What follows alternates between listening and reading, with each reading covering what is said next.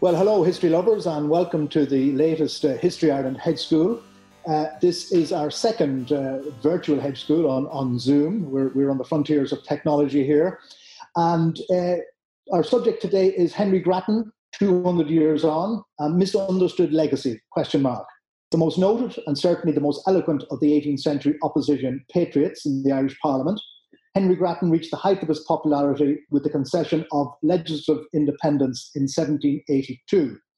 19th century constitution nationalists would later refer to it, until its dissolution by the Act of Union in 1800, as Grattan's Parliament, despite his almost permanent position on its opposition benches. In truth, its independence was a sham, and its inability to reform itself or grant Catholic emancipation led to the polarization of the 1790s and the bloody rebellion of 1798. By now a marginal figure, figure, he spoke eloquently, but in vain, against the subsequent Act of Union. Less well known is his return to Parliament, this time in Westminster, in 1805, where he served until his death on the 6th of June, 1820. And to mark the, the bicentenary uh, of his passing and reassess his often misunderstood legacy, uh, I am joined by David Dickson, uh, Professor Emeritus of Modern History at Trinity College Dublin. And I'm sure there are many listeners out there who, like myself, took his excellent Dublin in the 18th century course uh, over the years. We're also joined by Patrick Geoghegan, uh, who is uh, currently Professor of Modern History in Trinity College. And of course, Patrick is also presenter of the award winning Talking History, and in which capacity I, I do step in the odd time. I'm Patrick representative on earth, uh, you, you, might say. Um, and we're joined by a regular uh, History Ireland uh, Hedge School panelist, uh, Sylvie Kleinman, who's visiting research fellow at Trinity College, uh, where she taught a course on Ireland in the age of O'Connor, which uh, spanned, of course, Grattan's life and legacy. And finally, Tim Murtagh, also Trinity College. This is a, a Trinity College stitch up, by the way, from start to finish. I'm also a Trinity man myself, of course. And we do promise to let other institutions get a look in in subsequent hedge schools. But we're joined by Tim Murtagh, who specialises in the history of Irish radicalism in the 18th century. And Tim is currently uh, an archival research fellow with the Beyond 2022 project. That's this um, marvellous uh, digital recreation of the Public Records Office destroyed back in, in uh, 1922 when the Four Courts went up. And if you want to find out about that project, uh, get the latest issue of History Ireland magazine uh, because there's an article uh, on that very project.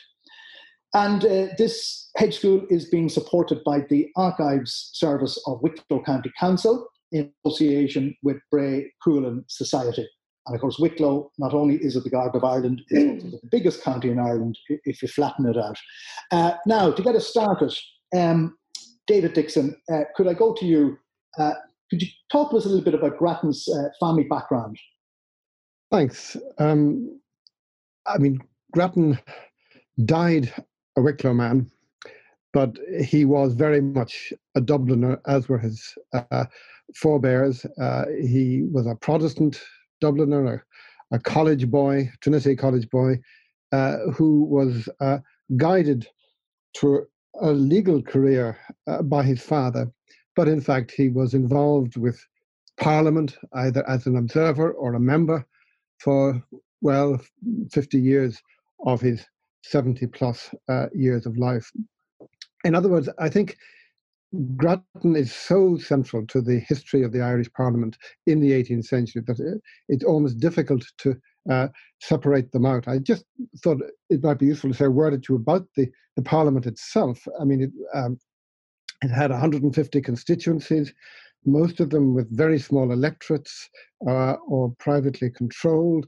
Uh, it was very much an assembly of the Protestant Irish landed gentry. Uh, but what makes it so uh, interesting in the era we're thinking of today is that from about the 1760s, there were a small minority of those uh, members of parliament who were uh, very uh, articulate. They came to be known as the Patriots. Uh, roughly about a, a, sixth of the parliamentary membership uh, Dublin centred figures, uh, debaters, advocates of reform, advocates of a rather different type of power structure within uh, Protestant Ireland.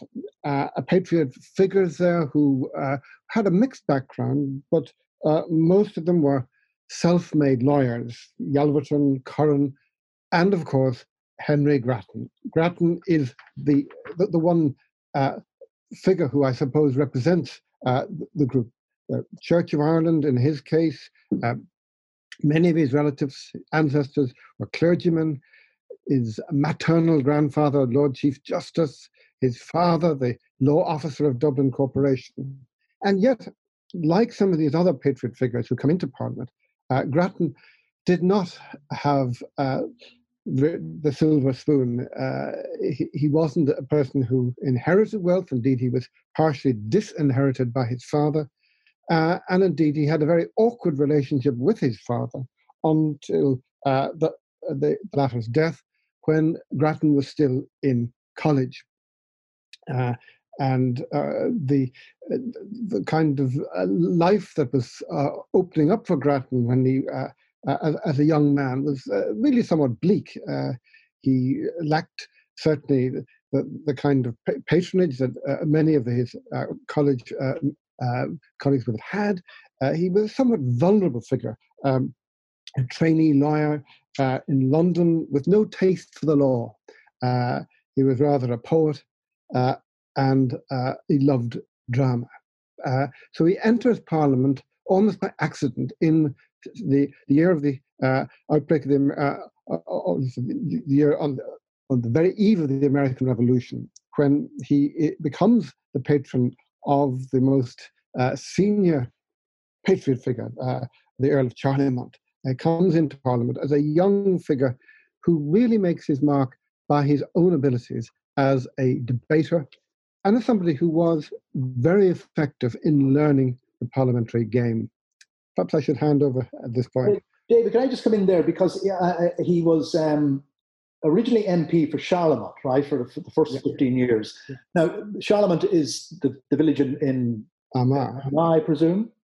Yeah. Uh, and it, I mean, could this be classified as, as a rotten borough? You know, it's very much a, a, a, private constituency of the of the Earl of Charlemont. There is the irony that he was very much not the first one. I tell you what, at this stage, before we forget it, I, am just going to go through the various constituencies he served for, for because yeah. it, it is interesting. Um, and I'd forgotten this because we normally associate Grattan with, with Dublin. So from, from 1775 to 1790, that's 15 years. I mean, and, and, this is his most prominent period. He's actually yeah. the MP for Charlemont. Yeah. He's MP for Dublin City then from 1790 to 1797, 98, depending on how we, we come back to that. He then serves briefly for Wicklow Borough, uh, 1800 to 1801, hence the, the Wicklow connection. Uh, he then serves in the uh, Westminster Parliament for the constituency of Malton, which is in Yorkshire, by the way, mm-hmm. uh, Edmund Burke's old constituency, interestingly. And again, that's another rotten borough, a Fitzwilliam borough, I believe. Uh, and then he serves for Dublin City again in Westminster from 1806 to 1820. So that's that's a, a, a parliamentary career spanning 45 years. Anyway, we, have got that out of the way. Uh, Patrick, could I go on to you because I want to get back to the, the just away from Grattan himself uh, and to just the political narrative, you know, the events of the late 1770s, the American War of Independence, um, and the lead up to, to 1782. Well, I think Grattan became an MP at precisely the right time. He became an MP in the autumn of 1775. And you see, uh, the American colonies were in rebellion. Uh, France entered the war in 1778. And this was a time when there was great uncertainty and, and fear in Ireland, a fear of a French invasion, uh, a fear in Britain that Ireland might go the way of the American colonies. And, and Britain was vulnerable. You have a series of military defeats, the defeat of Cornwallis at Yorktown in 1781, and uh, you had the rise of the volunteers, uh, ostensibly to defend Ireland in case of invasion, but really able to then uh, in a way almost threaten the British that if they didn't grant certain reforms, uh, then uh, there is that danger that Ireland might go the way of, of the American colonies. So uh, Grattan was able to articulate many of these uh, demands and did it quite brilliantly, as David has said. A great speaker, a, superb orator, would spend uh, would see every speech as, as a great performance. Would would spend days preparing the speech, would learn it off by heart, uh, would deliver it with great passion and energy. And when he made some of his most famous contributions, for example, uh, demanding free trade in 1779, uh, his, his famous speech for legislative independence uh, in 1782, uh, these were these were great performances and these were great orations. And uh, Grattan denounced the fact that Britain kept troops in Ireland, but then took them away as soon as they needed them elsewhere. And he complained that Ireland was just a barracks where the army would leave in time of danger. So, uh, in a way, he was the person who was able to kind of capture the mood of the country at this time. Now, it was said of uh, Lord Charlemont when he claimed that he raised the, the volunteers, and it, it, was said back to him that the volunteers raised him. Uh, could the same be said about Grattan? I mean, in other words, like, was it the the the the, the, the, the backing of the volunteers that really catapulted him to his position rather than, than his eloquence? I think it was a combination of everything. I think it was also the fact that he was there at the right, he was in the right place at the right time because he could have been making these great speeches at a different time but there mightn't have been they mightn't have resonated or they mightn't have had the impact. The same way the volunteers wouldn't have much of an impact if the american war hadn't been going on or if there hadn't been the threat of a french invasion. So it was kind of the coming together of all of these things and it made him i suppose it gave him that position of prominence that uh, he was seen as the chief of the people. Right. Sylvie can i bring you in here? Because um, there's a question of grattan's his media profile. I mean, it's very modern. uh, he seemed quite good at promoting himself. Just talk to us a bit about that. Well, what's extremely interesting, first of all, what Patrick has just been talking about, he is elected and enters politics at a time, if you're looking at Western European, France, Britain, and America, there's an electricity in politics. New things, there are new ways of doing politics. And there are also, obviously, now the American model, self made men. Now, he is actually very famous by the time he's 33 or 34. One of the ways in which you project this image is magazines. Now, these were boring black and white, but Walker's Hibernian, which was published at 79 Dame Street, in August 1780, in other words, a few months after his first speech, April 1780, moving the uh, motion that will uh, eventually bring about legislative independence. They publish an account of the life, he's only 32, 33, and character of the celebrated Mr. Grattan with an elegant engraved likeness of that patriotic orator. Now, the question you're asking who would have seen the print, the portrait? Certainly not Tim's artisans. And in a moment, we're going to talk. Tim's going to tell us about uh, how he became a popular hero, I hope.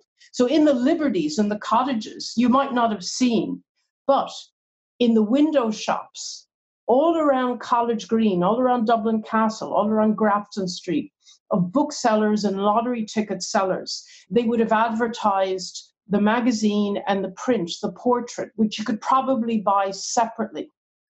And I'd hazard the guess that the working people, the artisans, the laborers, the women out selling oysters or bread or Molly Malone's knew what he looked like. Right, I was going to ask you that question. Yeah, that's interesting. This so unprecedented. So in America, you're going to get Benjamin Franklin, but then George Washington. Henry Grattan, by the age of 34, 35, is already a publicly known figure and already recognizable. Now, just the one point that David made in 1782, after the um, passing of uh, legislative independence and the very famous speech. The European magazine in London publishes again an article about him with a likeness, with a portrait. Now, in this portrait, he's speechifying, he has his arms outstretched. But they say, I quote, Mr. Grattan owes his present popularity and eminent respect in which he stands with his countrymen entirely to his own virtues. So it's already the idea that through his own abilities and obviously Charlemont's patronage, he is a self made man. One more final point, and there are other images of him that we'll speak about. After the passing of legislative independence in 1782, his confreres of the bar, the gentlemen of the bar, had resolved to erect a statue to perpetuate a remembrance of the savior of the country. But Grattan very modestly declines the honor. So this is quite extraordinary. Usually it's only kings or military men at this stage, military heroes. It doesn't happen. But before he's 40, that they might erect a statue to him, this is really quite exceptional. In Ireland, it's totally unprecedented. Now, it was said in the 18th century that coal porters didn't go to work before first reading the news, right? Tim, because uh, uh, Sylvie has, has uh, set this up nicely for you. What was his relationship with the, you know, the the mob or the, the crowd, as they, they're more politically correctly referred to these days? Because Dublin had had a, a, reputation for fairly rumbustious kind of municipal politics, you know, riots and so forth. Uh, where did Grattan figure in all of that?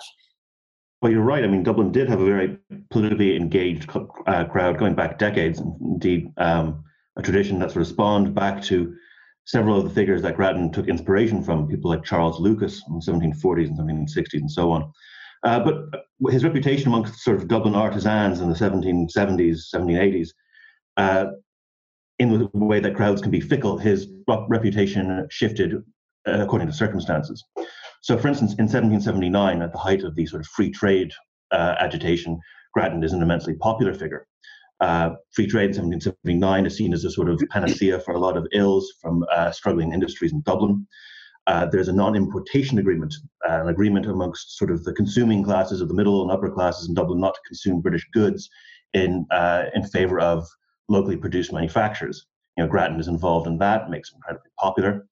Um, his sort of the acquisition of the so-called Constitution of 1782 again sold somewhat as a panacea for economic ills again makes him uh, quite popular, but that can shift, can shift with the economy. Uh, 1782 to 1784, sort of you know the first two years of so-called Grattan's Parliament, is economically a very tough time. There's several harvest failures. There's a, uh, a manufacturing recession in both Britain and Ireland, uh, and soon enough you hear shouts in the streets that a free trade has instead proved to us a free curse. Um, there is a renewal in 1783 for calls for another non-importation agreement to, to not consume British goods once again. And Grattan is actually opposed to that. He actually finds himself on the opposite side of that very economically popular measure. And the crowd targets him. At the end of 1783, and an evening, basically about 50 men gather outside Grattan's rented lodgings in Dublin, essentially hoping to intimidate him, if not do him bodily harm. Now, as chance would have it, have it, he's actually out at dinner that night sort of word gets back to him what's going on at his home, and he sort of quite wisely uh, does sort of stay away for a little while. Um, so you know, it, he's not always popular. Uh, similarly, uh, I know this is taking us a little bit further. In 1783, 1784, the Volunteers, which had started off as you've uh, as you've implied, as a relatively middle class, relatively elite led organization, begins to become almost proletarianized in Dublin. You have sort of workers, journeymen, artisans joining these volunteer companies. And Grattan is not all right with this. He has a quite sort of uh, um, sort of idea of what the proper social order is. He he writes that the volunteers had once been the armed property of the nation. Were they now to become the armed beggary? Um, so he's not always sort of simpatico with the crowd. Now that said, later on, I mean, we can get this later on in the podcast. By 1790, when he's elected to the Dublin city seat, he's immensely popular. He's actually sort of uh, his, his election, along with uh, uh, his fellow candidate uh, Uh, Fitzgerald in 1790 uh, is sort of you know, treated with processions of artisans and all sorts of uh, uh, uh of sort of crowd activities. But you know, hold, could you hold that thought, Tim? Because I want to come back to the 1790 election shortly. But before we move on from 1782, I want to go back to Patrick here about his famous uh, Spirit of Swift speech. And maybe you could, you know, tell listeners, explain what did legislative independence actually mean in reality?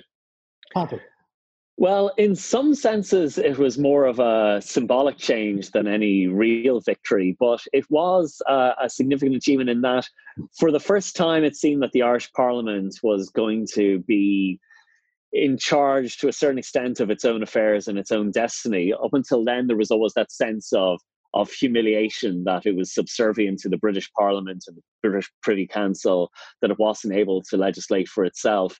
Now, legislative independence didn't really uh, secure the the ideal that, that Grattan and others uh, claimed it did, or that it was subsequently uh, said to have done in the 19th century. But uh, it, as symbolism went, it was very powerful, and Grattan was awarded fifty thousand pounds after he made that famous speech on the 16th of April, 1782, that had those famous lines about spirit of Swift, spirit of Molyneux, your genius has prevailed, Ireland is now a nation. Now, it's quite possible and quite likely that he never actually said those words at the time, that this was one of the speeches that he rewrote afterwards for posterity and probably rewrote it after the Act of Union. And Grattan did have a fondness for uh, later rewriting his speeches because we do have a very different version of the speech in the uh, the parliamentary register for the for the time, and uh, those lines don't appear. In fact, it's a it's a completely different speech. But regardless of what version was the correct one, we do know that it was a brilliant speech. It was well regarded at the time. He was voted the fifty thousand pounds in the 19th century, this period came to be known as Grattan's Parliament, but in a way, that's part of the myth about Grattan as well, because he was for almost the entire period an opposition figure. He wasn't able to secure many of the, the, the, things that he wanted. And even some of the great achievements of that period, such as the Catholic Relief Act of 1793 that gave Catholics uh, the right to vote, uh, that was pretty much imposed on the Irish Parliament by the British government because they needed the support of the Irish Catholics in the war with France. So, so there's as much of a myth going on here as as anything else. I mean, the basic problem was that uh, uh, once Parliament uh, was unreformed, it meant that the London government could still control blocks of votes, no matter how theoretically uh, sovereign that Parliament was. Now, just on the question of Grattan Parliament, do we know who first coined that phrase? And I'm presuming this is a 19th century phrase. Anybody there come in on that? Like, who coined the phrase Grattan's Parliament? Was it used at the time, for example? David? Um, Tommy, may I just say something? I think one would need to sit down with all the books that James Quinn went through to write uh, Young Ireland and the Writing of History possibly is from that period that they start packaging it. Can I just say something extremely briefly about two further contemporary views, images of Dublin, obviously of Grattan, I beg your pardon, the iconic painting by Francis Wheatley of the Irish House of Commons. That actually represents his first speech in 1780, but most people associate it with the granting of legislative independence in 1782. It's it was reproduced in the 19th century, black and white prints. A, uh, a key was issued. But when you look at the painting, it's very busy. There are a lot of people, and they're public. There are ladies up in the gallery. Grattan is dwarfed by all of this, but he's actually the focal point. And he's only in his, he's not even 36 at that stage. April 1780. It's it's quite extraordinary, and I think that's what most people associate Grattan's Parliament with posthumously and incorrectly, as Patrick has just outlined, because there were many many other issues. Now, very briefly about the grant, fifty thousand pounds. This didn't escape the wicked pen of the cartoonist James Gillray in London, who served conservative interests and there's a wonderful cartoon called Irish Gratitude. The first three letters are important Irish Gratitude. And Grattan is seen about to hand, reaching his hand out to the Speaker of the House of Commons. They have just voted him the grant of £50,000. It's, it's already the beginning of a counter cult of Grattan because conservatives, and this will become London based, uh, are at him also continuously. It's not only just a positive cult. Now, David, sorry, can I come to you, David, on the question of in terms of the, the, that 19th century war, you know, that warm glow around Grattan's Parliament? I mean, there was an economic bounce uh, subsequently, late 80s, 70s, 90s. Um, to what extent was that, you know, that was obviously linked in the, in the minds of these constitution, 19th century constitution nationalists, but um, it, was it the economy issue, or is that a, a, a coincidental occurrence. It's one of those things we could debate happily because there's arguments for and arguments against. I mean, it's quite clear that the Irish economy didn't suddenly just wake up in 1782 uh, and then uh, collapse uh, with the Union. Uh, uh, the years, though, of the uh, of Grattan's time as an Irish MP were, as Tim has been saying, a mixture but you do have roughly 15 years from about 1784 till uh, the early war years, up to about 97 or 96, uh, which uh, saw a number of very new things happening. Uh, and which, uh, in retrospect, were linked to the Parliament, uh, such as the opening up of the canals, or, or, or the beginning of the, the, the, canals in the case of the Royal, the spread of the beginnings of um, what we call the industrial revolution in terms of mills, uh, the spread of new technology, the, uh, certainly the expansion of tillage farming in much of the uh, east and south of the country and of farm incomes, uh, certainly uh, creating a change in the feel of small town Ireland in the 1780s and 90s, uh, a time of public and private investment, so that there was a sort of feel good factor in among many social classes in the Ireland uh, of the late 80s and early 90s. Now, was that anything to do with Grattan? Grattan was no economist. Uh, he may have read Adam Smith, but whether he understood the arguments uh, is another matter. And there were others around him, uh, like John Foster, Luke Gardiner, uh, to, to, mention one, who most certainly did uh, do understood economics and, and, and were responsible for major changes, such as the foundation of the Bank of Ireland, the dramatic changes in company law, Foster's Corn, all of these things from the 1780s, which were, in a sense, very much the product of Irish parliamentary action. Only in the case of porter, in the case of brewing, can we directly say that Grattan had a role because he was very much interested in the reform of the, the brewery laws. He was very friendly with the first Arthur Guinness I think the second. Uh, and uh, there was uh, certainly a, a, kind of persistent advocacy of changes, which eventually came about, and the, the, the, spread of some very large uh, commercial breweries in the 1790s uh, is certainly directly related to changes in excise. But the bigger question can we say that the parliament associated with Grattan was the uh, progenitor of economic prosperity um, only in small part the fact, I, I, think if you look at the records of that parliament, I mean, there's an awful lot in its uh, proceedings and its committees to do with economic development in those years. This was a busy parliament, and whatever about its limitations, uh, it, it, had ambition to, to use the language of the day, to improve the country. Tim, you want to come in there? Uh, no, it's actually just to say what David sort of beat me to the punch on that one. That you know, as going off the point that's been made several times today, I think will be made several more you know, Grattan as the you know sort of the inveterate opposition politician. Other less historically renowned or less popular figures, I mean, David mentioned John Foster there, who are sort of sometimes cast as the baddies in nationalist historiography, arguably have more responsibility if there if there is responsibility at the parliamentary level for sort of the economic good fortunes of the 1780s and 1790s. Tim, can I get, since you're, you're, you're speaking, can I move on to the uh, the 1790 election? and just tell us a little bit about the type of constituency Dublin was, because it, it did have a, a, a substantial electorate, unlike Charlemont, right? So uh, something approaching what we would recognise as, you know, democratic politics. Uh, I, I, use that word advisedly. Uh, just give us give us a flavour of, and the fact, of course, that um, it was a there was no secret ballot. I mean, how were votes conducted, particularly in Dublin? Okay, you have no secret ballot, but you do have a fairly, like you say, large electorate, you know, somewhere around the range of 4,000 voters, which for a single constituency in the 18th century is quite expensive. Um, you have people who are unable to vote, uh, who are artisans because they're you know, full members of, of guild membership, does bring voting rights. Provided they're not Catholic. Yeah. So, yeah. I mean, you have a, a socially broader um, yeah. uh, constituency in Dublin than elsewhere, and it's well known as such. I mean, I mentioned earlier on Charles Lucas in sort of the mid-century period, uh, there's a you know a well-earned reputation for sort of proto-democratic politics, if you want to call it that. In cajoling the very scum of the people, I think is, is a, a quote that uh, sticks in my mind. Yeah, well, there you go. Uh, yeah, and, and, and obviously there's, there's more prestige for Grattan if he's got a seat in a constituency like Dublin than if it's a pocket borough. Mm.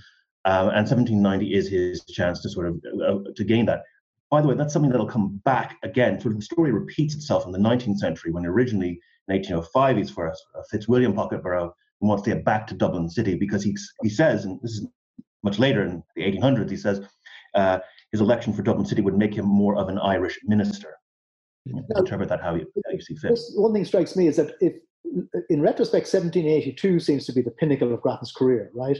At the time, though, I'm assuming that the election of 1790 would have appeared to be the, the, the pinnacle of his career. Sylvie, would you have anything to say about that? You know, that he now has a, a, you know, a popular mandate behind him. Not that that would have concerned Grattan, it seems to me, but it, it is nevertheless a fact. So, Sylvie, does 1790 to contemporaries mark the, the height of his, his fame and his prestige?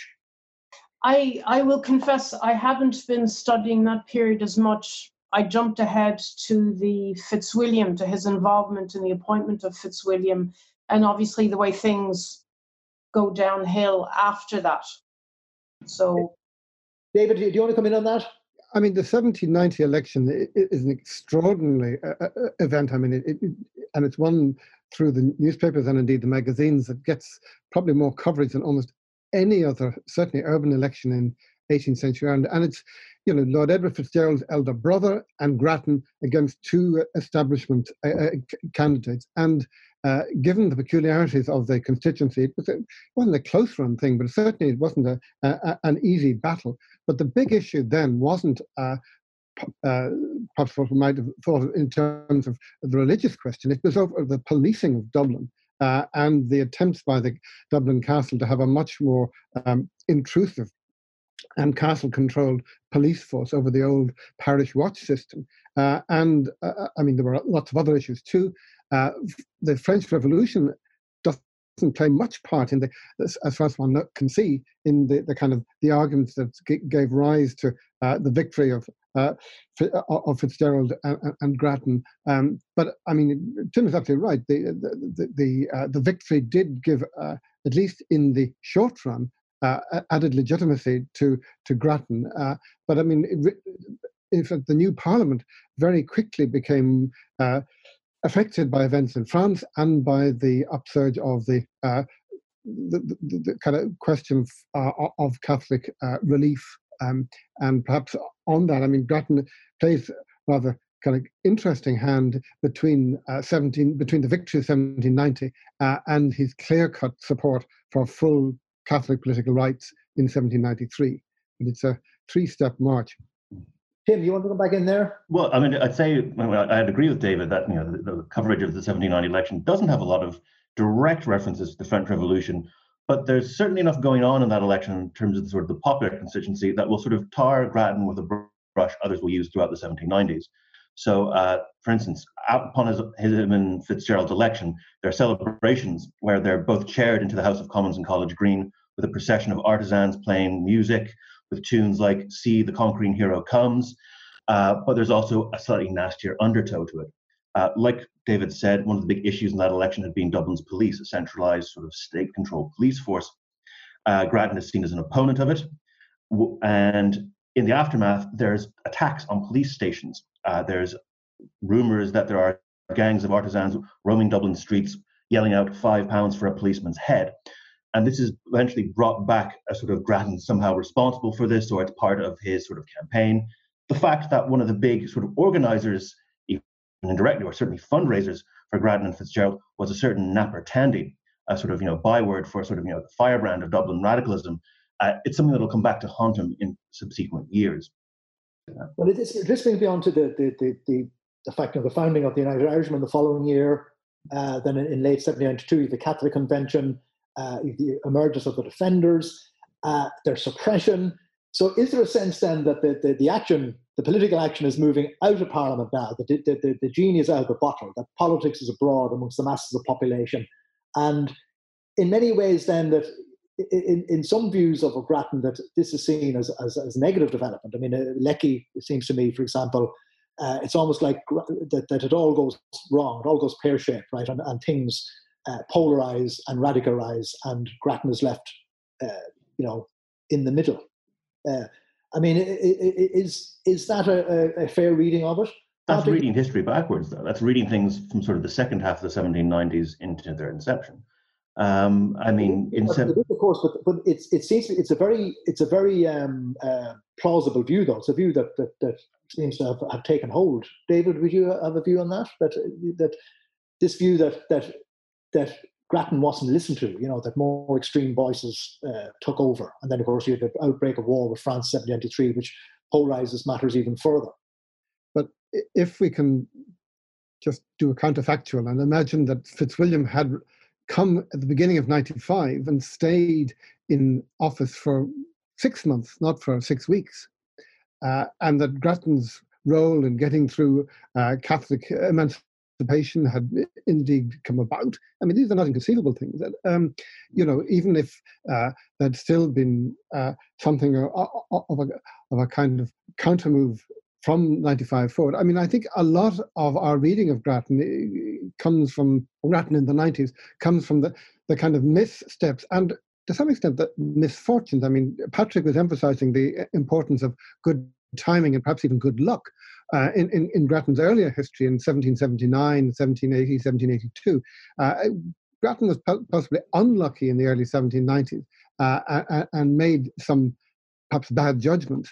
Uh, and, and, certainly he believed in the uh, latter part of 1794 that this um, emollient figure from the new war coalition was going to come to Ireland and, you know, really cleanse the stables and and and uh, solve the Catholic question. And I believed that Fitzwilliam's, uh, you know, uh, time in Ireland would be lengthy.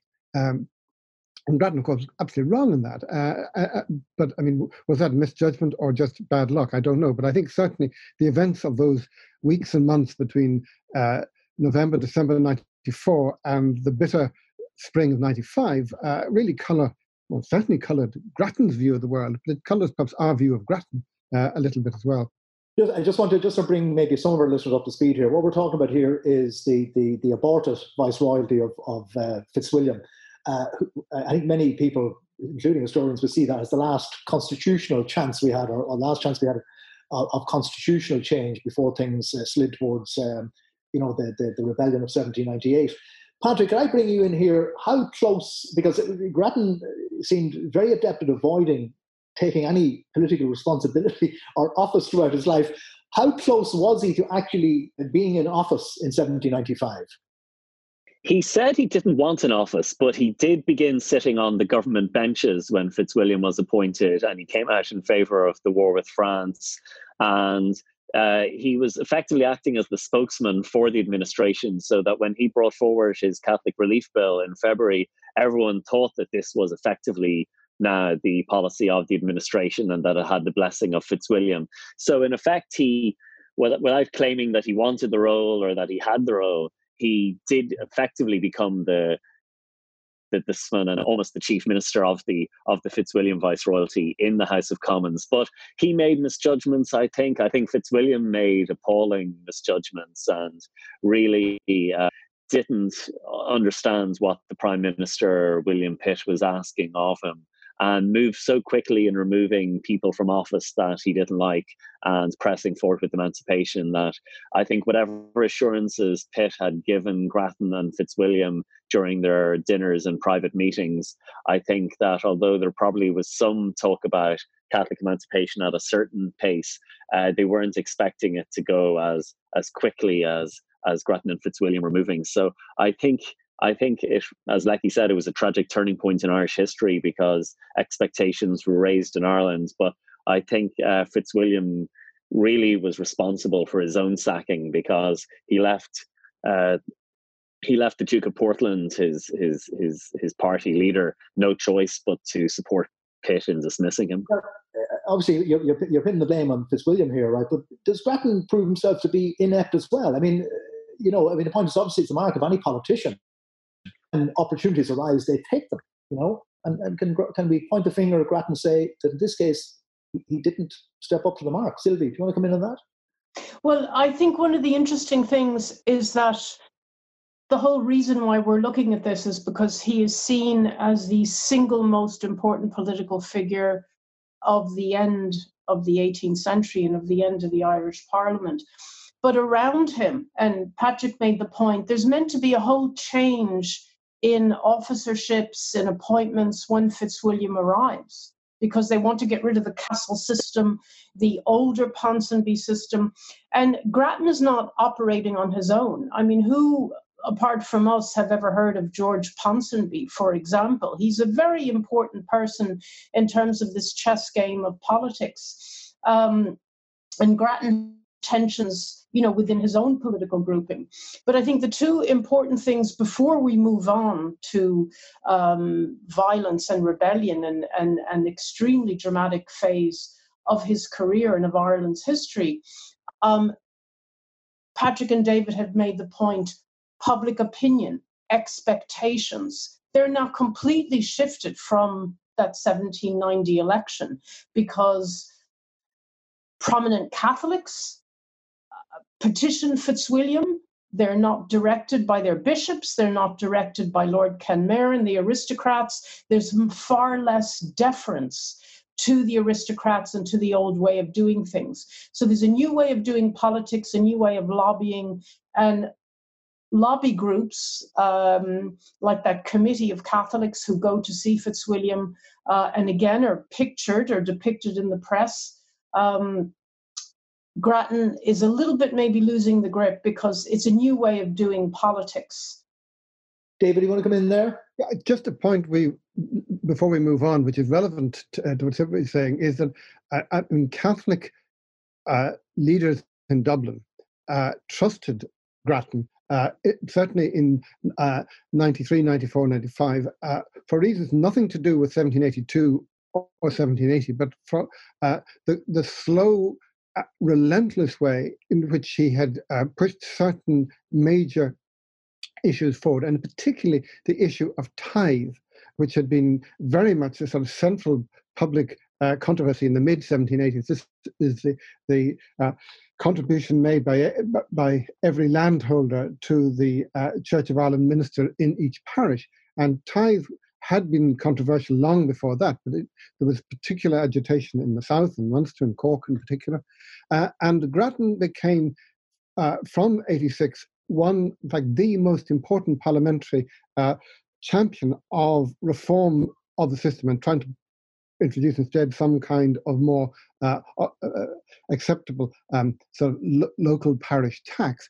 And I mean, some of Grattan's speeches in the Irish Parliament on the tithe issue in the late 80s are incredibly long and detailed. And I mean, he was almost an obsessional champion of tithe relief. And while he had absolutely no effect in terms of tithe reform, it did, I think, build up his uh, standing within the, the, the, kind of the Catholic politicians, and that to some extent explains that the trust that they had in him in the kind of whitewater days of '94 and '95.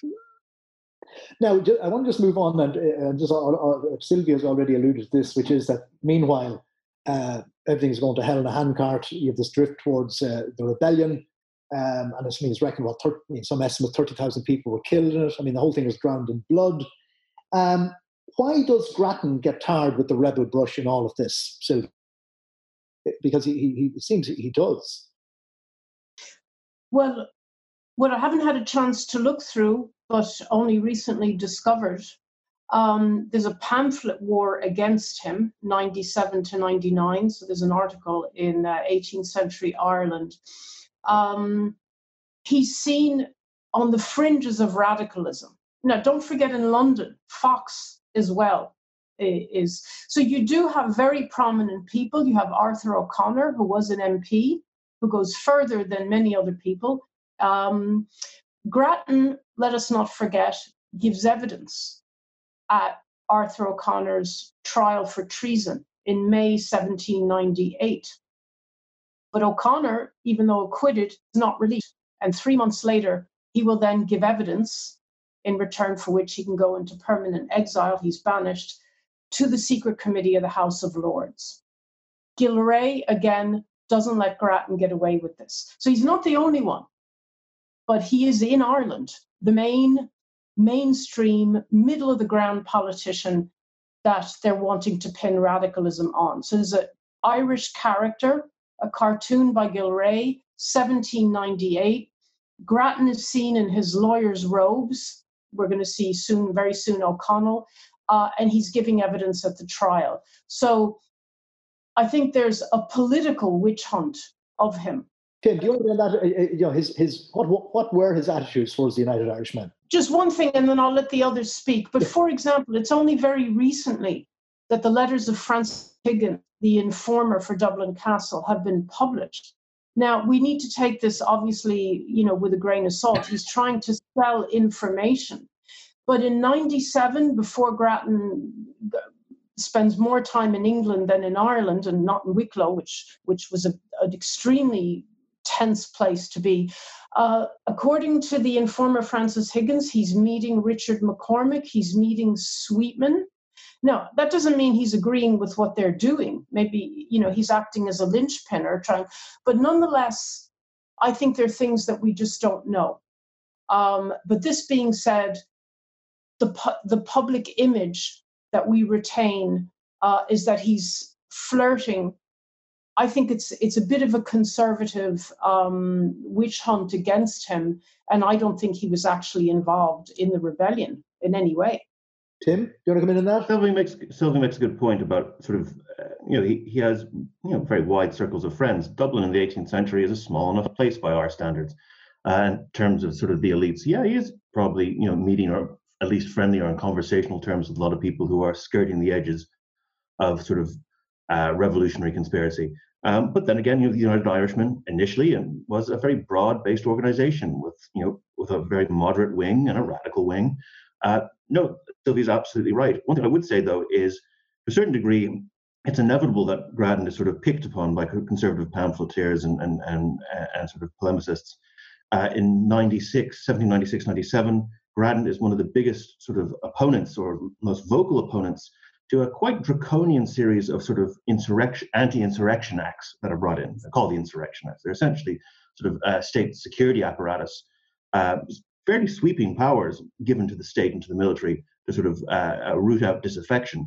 Grattan is a vocal opponent to it, and in sort of that veer towards rebellion and violence, you know, if you're not with us, you're against us. Uh, naturally, Grattan becomes a target. I mean, it will eventually, his sort of disillusionment with that situation will lead to his withdrawing from Parliament in 1797. Would it be true to say, though, that, that whiff of sulphur did his reputation no harm subsequently? You know, uh, which we may come back to at the end. But I tell you, I want to move on to, to Patrick.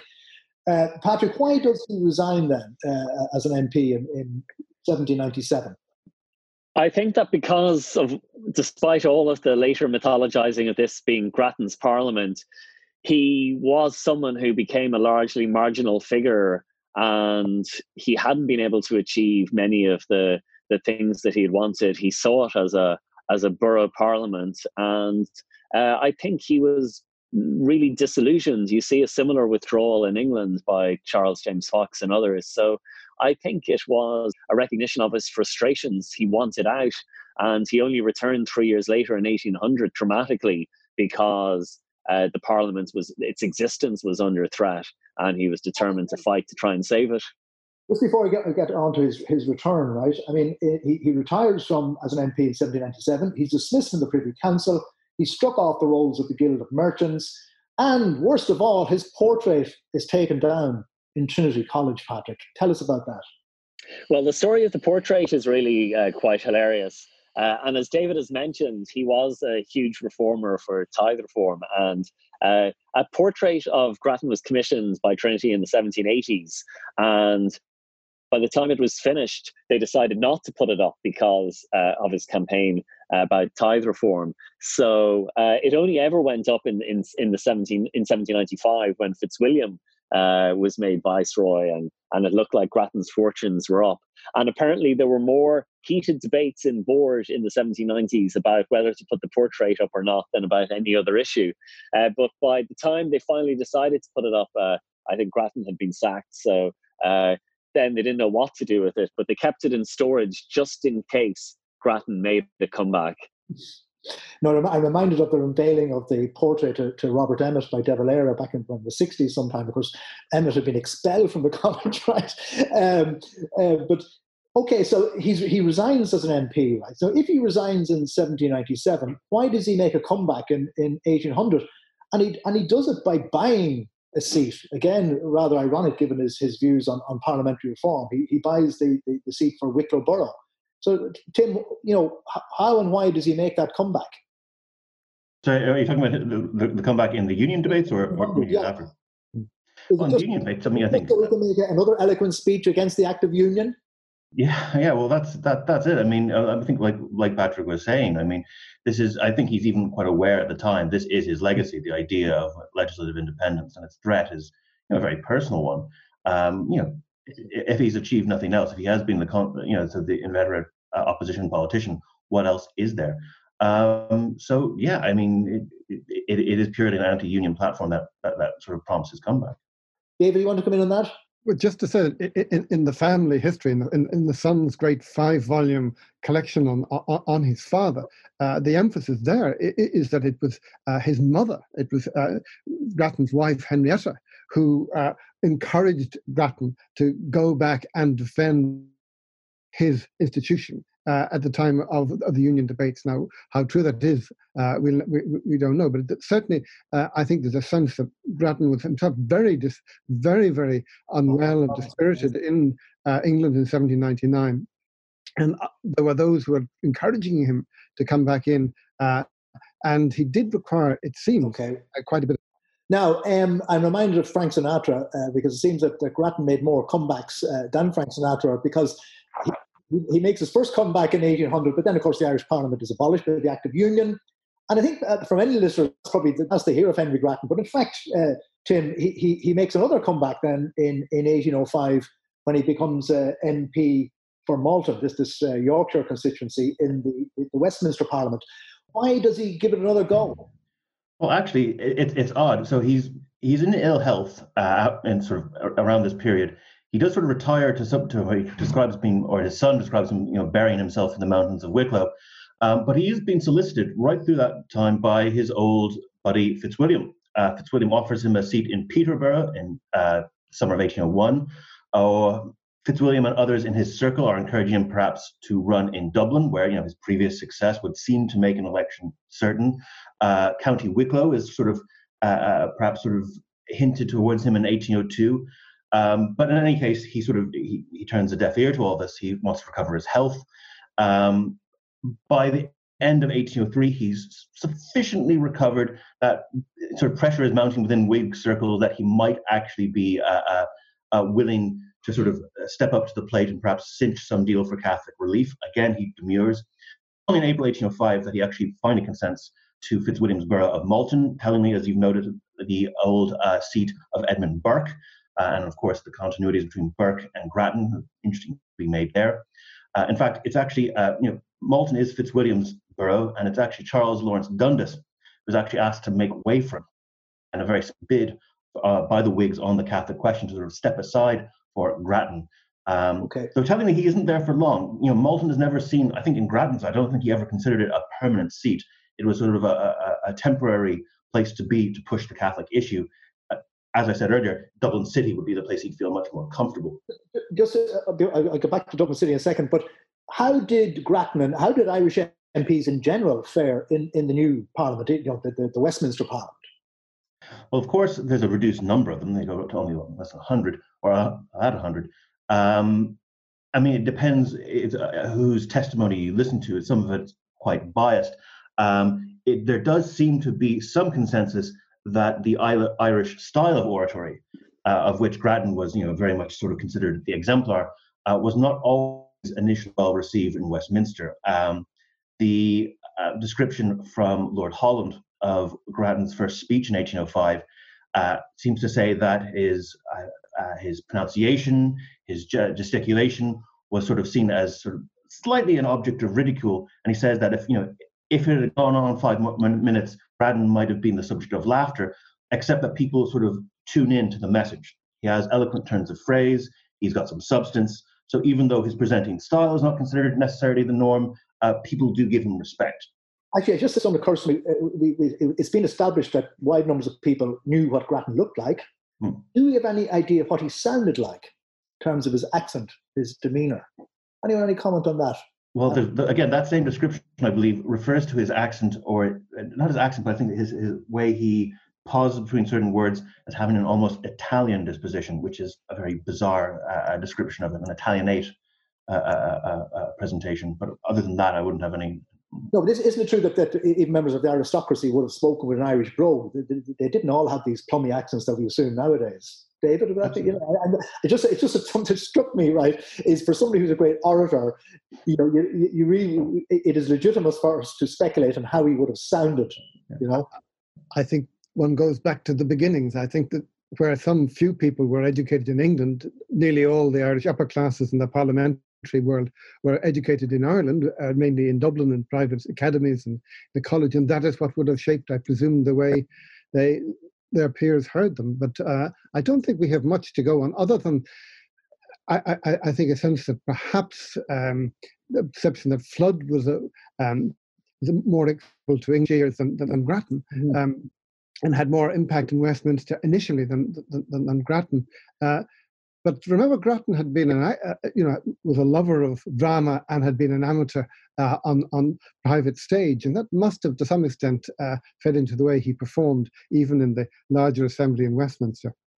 Now, um, he eventually then uh, uh, uh is elected MP for Dublin, right? He comes back as MP.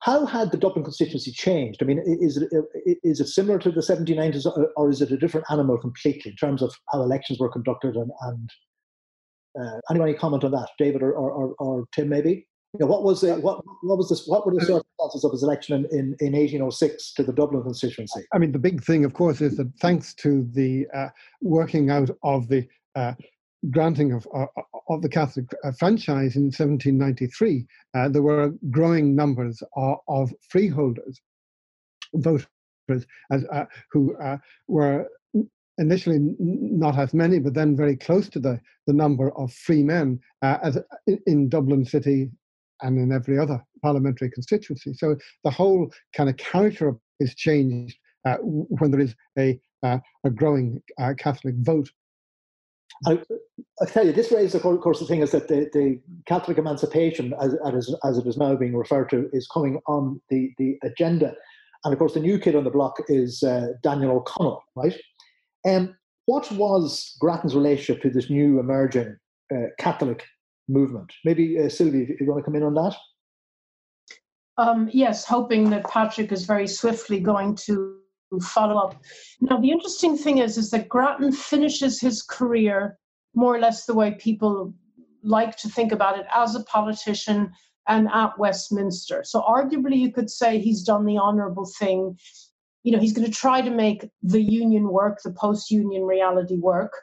But he also does get involved in promoting the Catholic question, but not in the way the new kid on the block as you put it, wants it.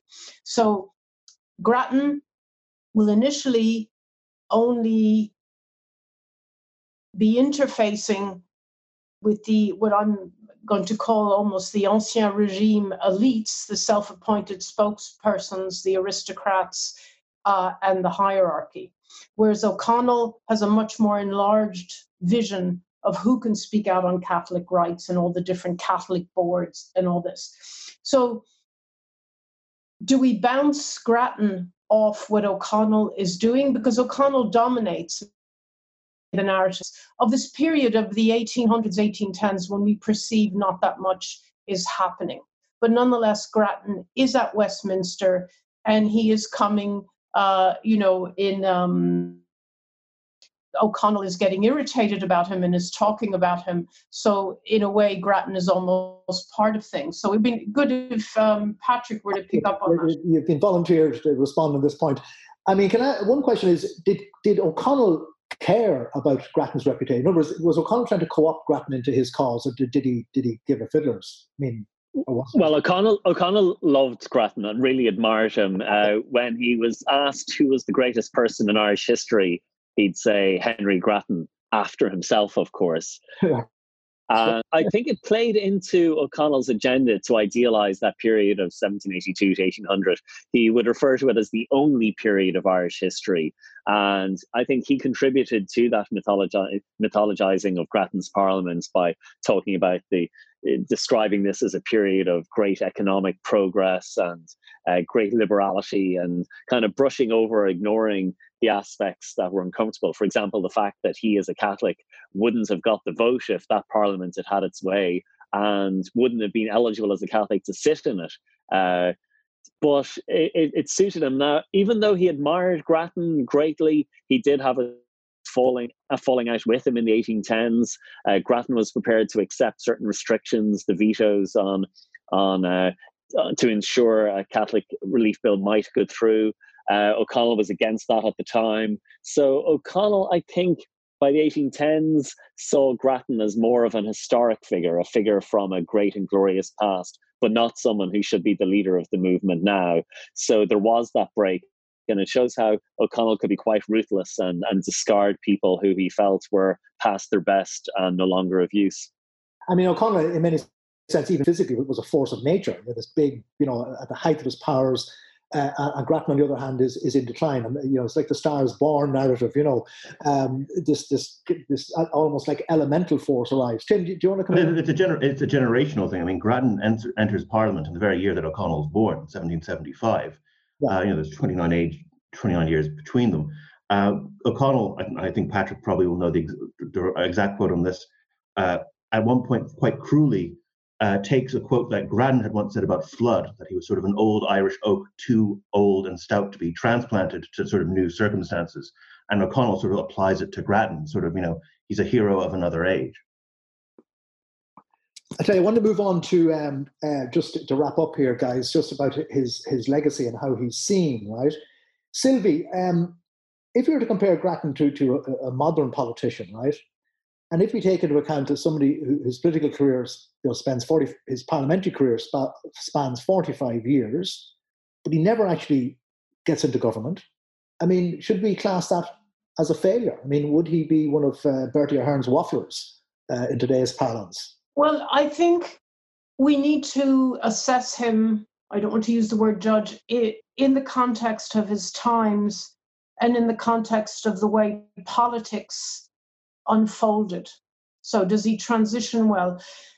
You know, O'Connell is rising, and other other Irish politicians. There's the English Reform movement in the 1830s. Grattan is is now in heaven. It's a new way of doing politics. It's a far more professionalized way of doing politics. It's far more precise. It's less an art. So I think we should leave Grattan within the context of his times and within the style and the um, delimitations of the way politics went about, particularly uh, pre union in Ireland. Uh, the other thing I want to say, getting back to Henrietta, his sons will perpetuate his memory, Henry Grattan Jr. We don't have a correspondence the way we have Daniel and Mary and even in Daniel O'Connell's correspondence with other people, with a range of political associates, he's privately deconstructing the events of the day, the events of the morning. We get a lot more about his private feelings. Grattan, we only have speeches, and some of them have been a bit spun for posterity. You know, um, as Patrick said, we don't even know the, the original. So we really only have a political figure. We don't know enough about family. We don't know enough uh, in courtesy to our listeners about his relationships with his neighbors and how he ran his estate in Wicklow.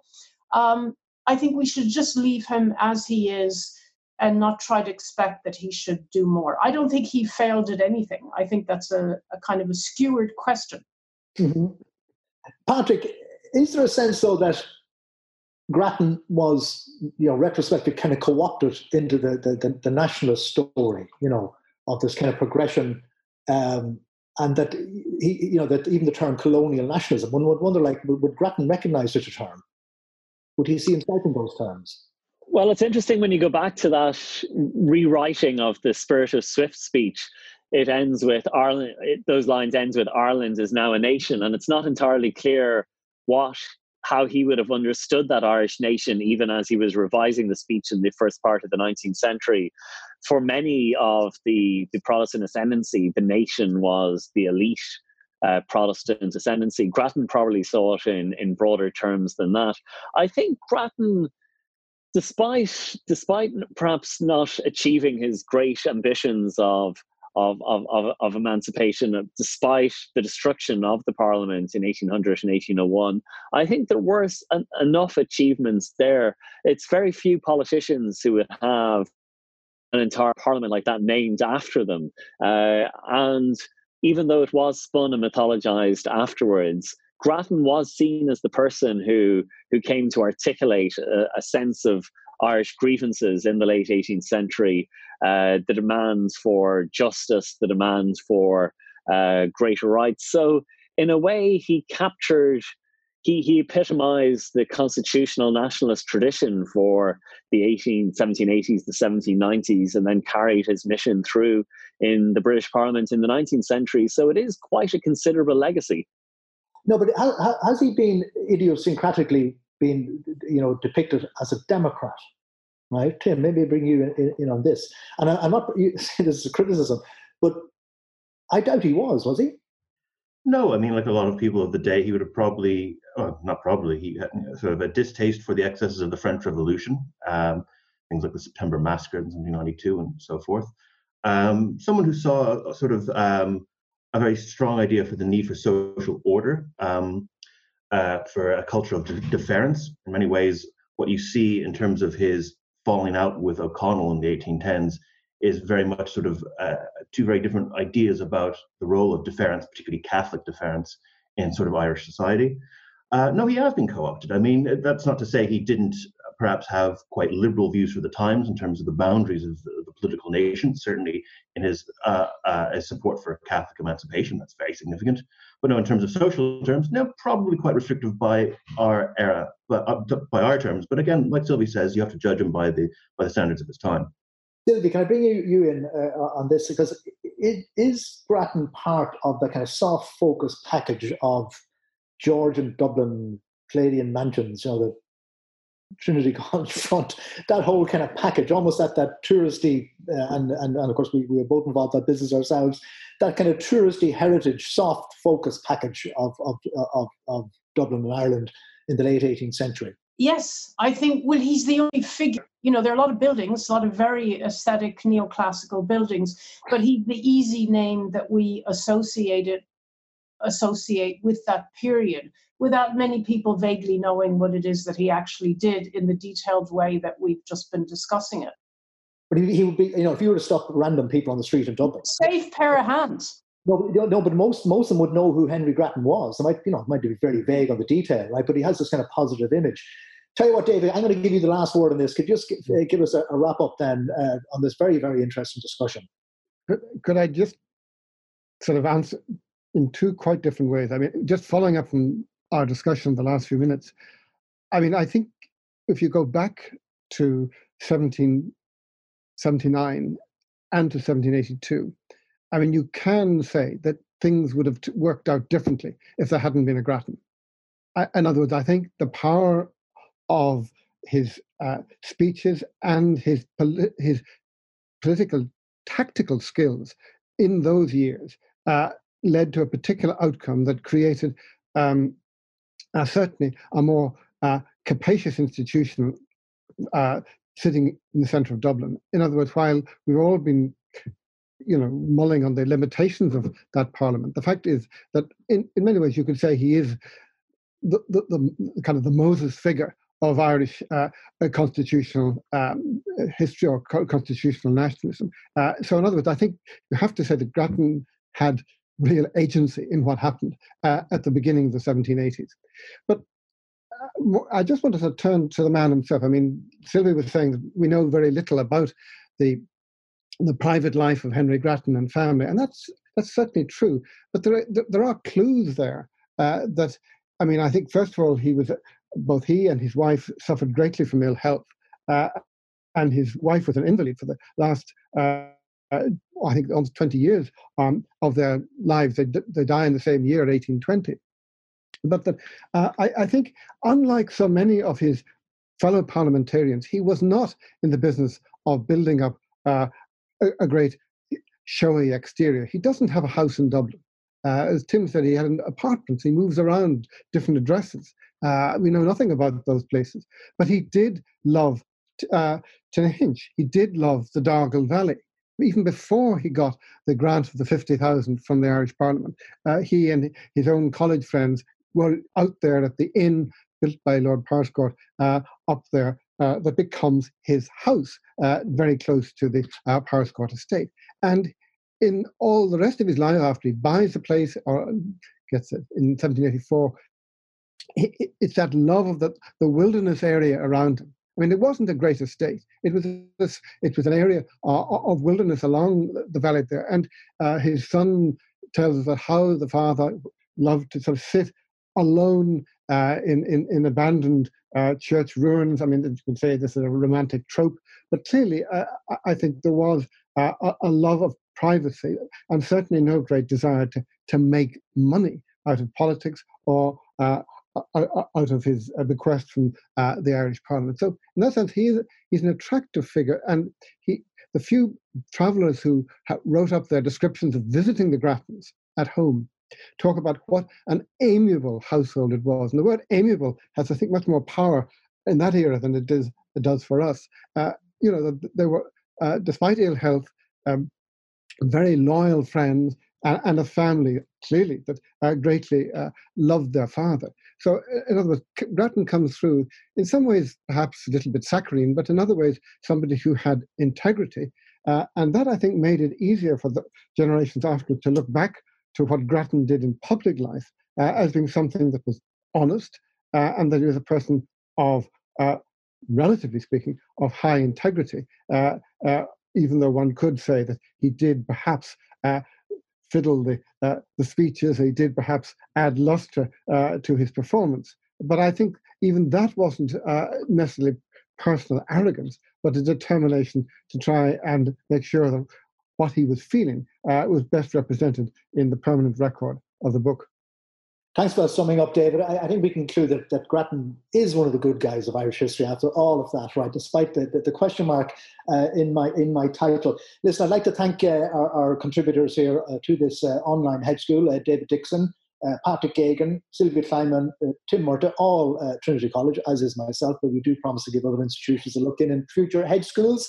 And uh, listeners, do tune into our next hedge school, which will be to mark the centenary of the Connacht Rangers mutiny at the end of June. And that will be up on our website in the next uh, couple of weeks or so. So thank you very much for listening, and we hope to talk to you again. Thank you very much.